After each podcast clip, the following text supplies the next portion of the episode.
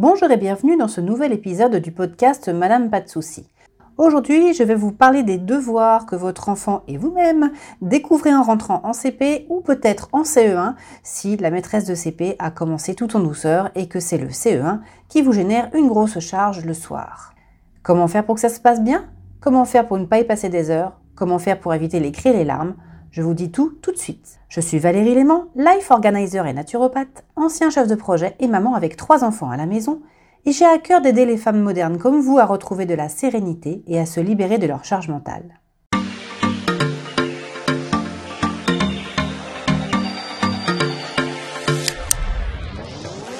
Avant de démarrer, abonnez-vous au podcast ou ajoutez-le à vos favoris pour retrouver tous les épisodes. Et pour être prévenu de la sortie de mes prochains articles, inscrivez-vous à ma newsletter sur mon blog Madame Pas de Soucis. Alors, cette rentrée, pas forcément facile. Hein. L'entrée en CP est une étape souvent très attendue. C'est le moment où votre petit bout de chou devient vraiment un grand et franchit le seuil de l'élémentaire.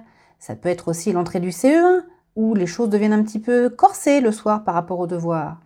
Il y a beaucoup de changements au milieu de tout ça. Changement de maîtresse, changement de copain, changement d'école parfois.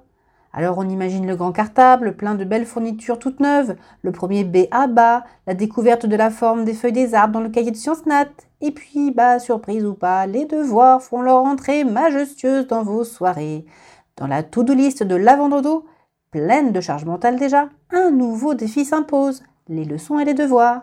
Et oui, fini la belle vie de la maternelle ou du CP où on a commencé en douceur. Surtout qu'en début de primaire, votre enfant aura besoin d'un accompagnement important pour ses devoirs et ses leçons. Par exemple en CP, difficile de le mettre à l'étude alors qu'il ne sait même pas lire dans son cahier quels devoirs doivent être faits.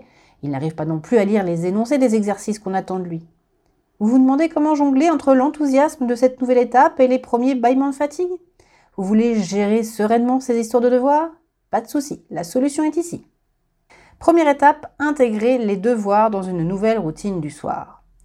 Les petits loups ont une énergie débordante, hein, mais le soir, elles s'épuisent vite. En général, 15-20 minutes de concentration, c'est déjà une victoire. Mon fils en est un bel exemple. Le moindre papillon qui passe peut le distraire. Alors, pour faire les fameux devoirs de CP ou de CE1, choisissez le moment le moins pire, entre guillemets, et intégrez-le dans votre nouvelle routine du soir. Avoir des horaires et un enchaînement de tâches identiques d'un jour sur l'autre va aider votre enfant à se structurer. Par où commencer de retour à la maison? Si votre enfant ne reste pas à la garderie, enfin, euh, pardon, euh, au périscolaire. Hein. Euh, alors, commencer par un bon petit goûter, c'est quelque chose qui est plutôt conseillé. De quoi remettre du carburant dans son moteur et déverser sur maman le flot de paroles des aventures du jour. Un petit sas de transition, en somme. Ensuite, observez votre enfant, vous qui le connaissez mieux que personne, et puis testez. Parfois, se défouler un petit peu avant de s'y mettre, ça peut faire du bien. Parfois, il vaut mieux enchaîner sur la douche avant de sortir le cahier des devoirs. Parfois, hop hop hop, le mieux c'est maintenant.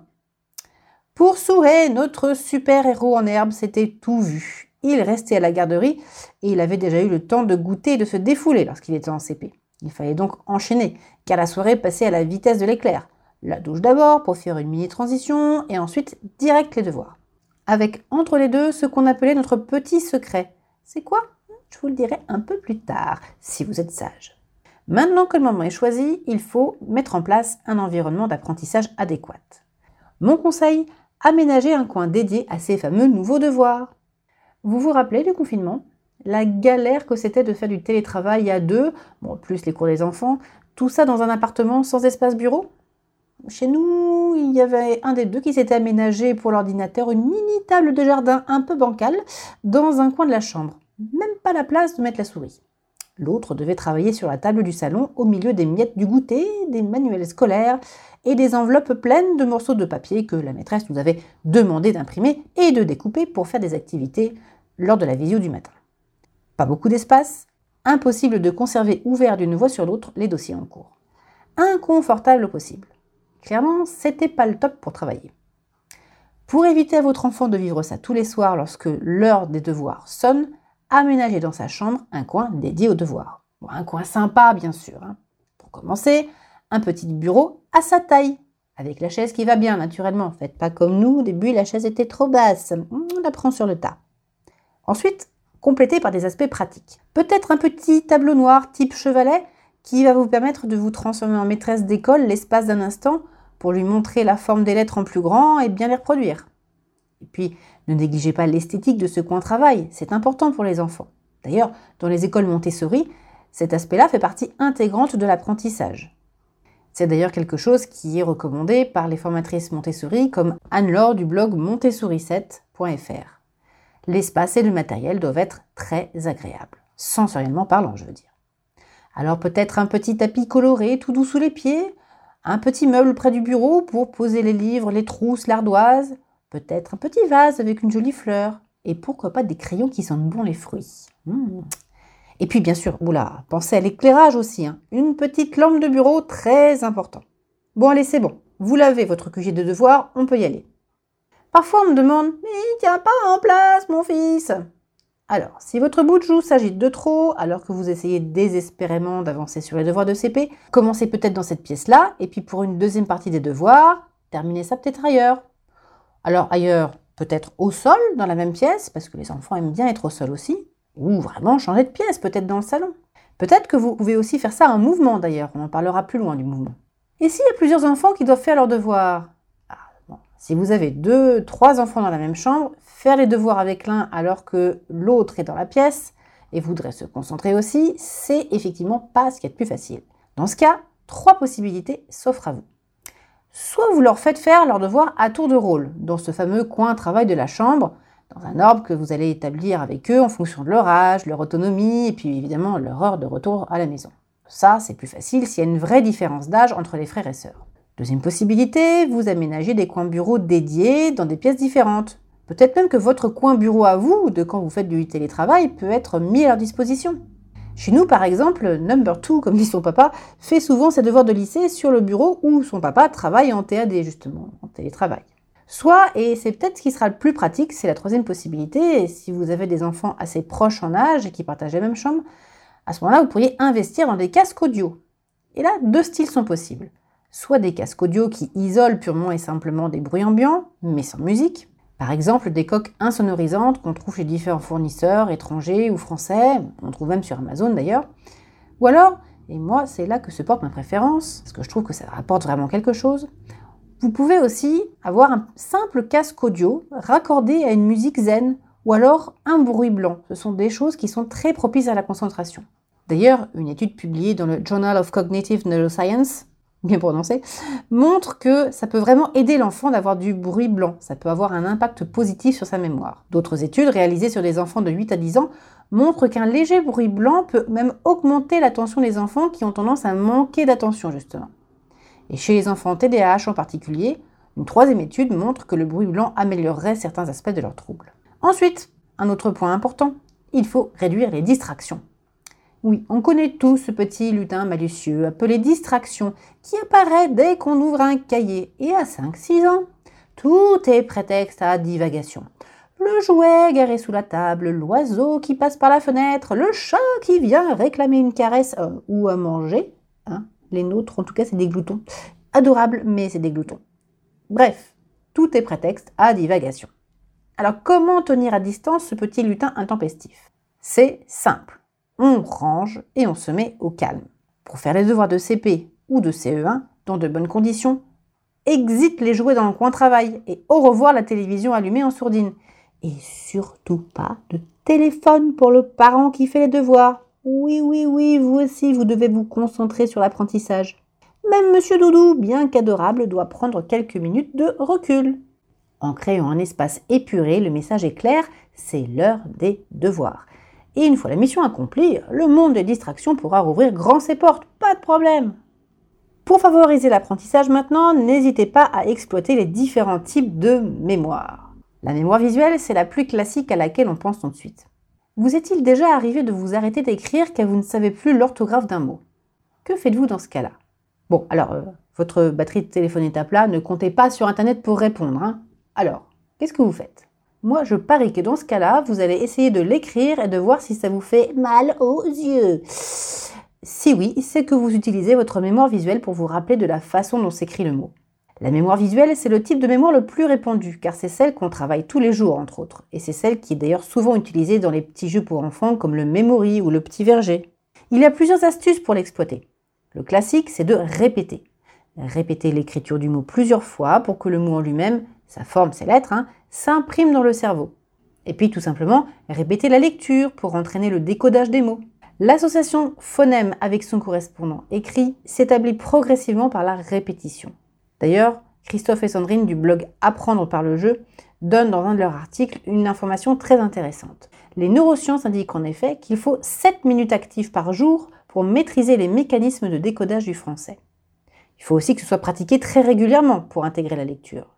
Or, à l'école, l'enfant n'est en mode décodage active que 3 minutes et demie par jour. Il est donc nécessaire de compléter à la maison. Mais dans le domaine visuel, pour vous aider donc à faire ses devoirs, vous avez aussi des méthodes d'apprentissage avec les couleurs. En Montessori, par exemple, pour s'y retrouver en grammaire dans une phrase, les noms sont en noir, les verbes en rouge, les adjectifs en bleu. Et puis vous pouvez toujours faire des petits dessins. Ça vaut souvent mieux qu'un long discours. En faisant des petits dessins, on comprend mieux, surtout les concepts abstraits comme les maths. Et si c'est l'enfant qui fait le dessin avec vous, par exemple sur le petit tableau noir que vous avez à côté de vous, c'est encore mieux. C'est la première étape du sketchnoting qu'il pourra utiliser plus tard quand il sera plus grand. Deuxième type de mémoire, la mémoire auditive. La cigale ayant chanté tout l'été se trouva fort dépourvue quand la bise fut venue. Maître Corbeau, sur son arbre perché, tenait dans son bec un fromage. Maître Renard, par l'odeur alléchée, lui tint à peu près ce langage. ça vous rappelle quelque chose tout ça? Pourtant, ça doit faire un petit moment que vous les avez apprises, ces phrases-là. Et pourtant, vous les savez toujours. C'est la magie de la mémoire auditive. Quand les enfants sont jeunes en particulier, les chansons et les rimes ont le pouvoir de rendre n'importe quel apprentissage inoubliable. Alors si certaines nouveautés d'apprentissage coincent, essayez de les mettre en chanson. Moi, je me souviens d'ailleurs encore aujourd'hui de certaines listes à savoir par cœur. Euh, comment je le sais? Parce que j'ai repris un air que je connaissais et que j'ai calé comme nouvelle parole le texte que je devais connaître. Ça marche hyper bien. Et qui sait, peut-être aurez-vous le prochain Mozart des maths à la maison? 3 fois 1, 3, 3 fois 2, 6, 3 fois 3, 9. J'aurais pas dû faire ça, j'ai dans la tête maintenant. Vous aussi peut-être d'ailleurs? Bon allez, on passe à la troisième mémoire, mémoire kinesthésique. Vous avez déjà remarqué comment votre petit bout de chou ne peut pas s'empêcher de gigoter lorsqu'il ou elle est concentré ou excité. C'est la mémoire kinesthésique en action, l'art d'apprendre en bougeant. Alors pourquoi pas en profiter? Par exemple, au lieu de simplement dire 10 plus 3, faites-lui faire une chasse au trésor en avançant de 10 dalles du carrelage, 10 carreaux du carrelage. Et ah non, en fait, il en faut encore 3 pour trouver le 13 or. Bon. Transformer l'apprentissage en une petite séance de gymnastique ludique. Non seulement ça consolide l'apprentissage, mais ça permet aussi de dépenser cette énergie débordante. Qui aurait cru que les battes pouvaient être un sport et même un jeu? Dans un registre moins ludique, mais tout aussi pédagogique, Maria Montessori mettait aussi à profit la mémoire kinesthésique pour appréhender les concepts abstraits. Par exemple, lettres rugueuses sur lesquelles l'enfant passe le doigt pour apprendre la forme des lettres, ou l'apprentissage de la notion d'unité et des premières additions-soustractions avec les bornes numériques. Trois types de mémoire très complémentaires les unes des autres. Patience et sandwich, ce sont les deux mamelles, non, pardon, les deux piliers de la bienveillance pour les devoirs de CP. Avant d'attaquer vos séances du jour, respirez. Votre enfant a besoin de votre présence pour l'accompagner. Même quand il va avancer sur l'autonomie pour faire ses devoirs au fur et à mesure que l'année va avancer, il aura besoin de votre supervision. En tout cas, au début, il vous faudra vraiment beaucoup de patience, même si quand on a une grosse charge mentale, elle disparaît bien vite. Pourquoi? Bah Parce que certaines choses évidentes pour vous ne le seront pas du tout pour lui. Et il vous faudra répéter, répéter, répéter, réexpliquer avec amour et le plus de bienveillance possible même si vous êtes épuisé, les mêmes choses. Alors avant de démarrer les devoirs du soir, prenez le temps de respirer tranquillement pour vous libérer du stress et de la charge mentale accumulée tout au long de la journée.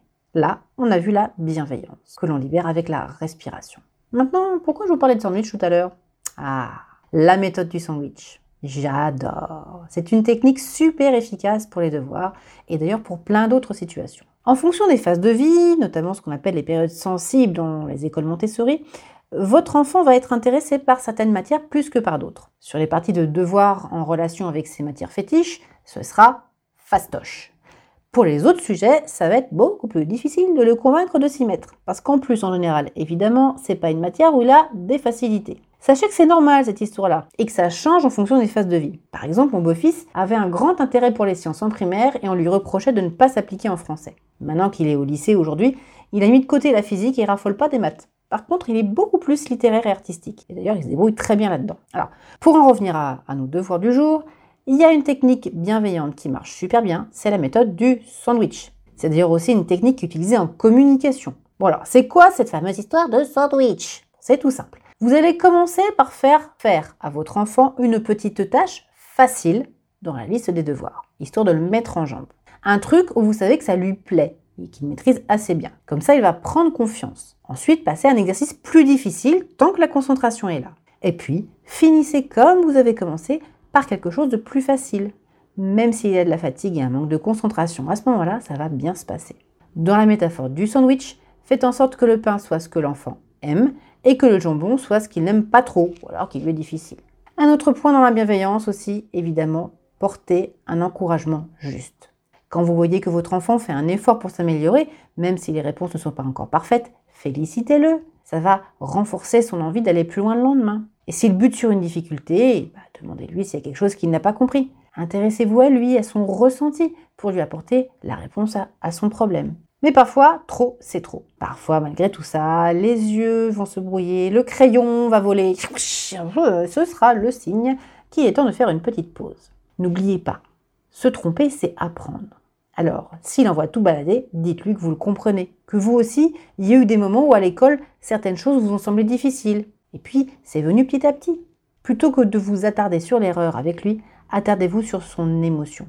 Souvent, un câlin, un mot doux, et l'orage passe. Parfois un simple Je suis fier de toi. Peu importe tes fautes, mon poussin. Tout ça, ça apaise l'émotion. Et ça permet à l'enfant de reprendre courageusement son petit stylo. Et si ça ne passe vraiment, vraiment pas, peut-être que ce moment de crise cache quelque chose de plus profond, quelque chose qui s'est mal passé dans la journée, une grosse fatigue, ou alors un petit début de maladie. Mais demain est un autre jour. Si ça ne passe pas ce soir, n'insistez pas il y a de fortes chances que demain ça aille tout seul.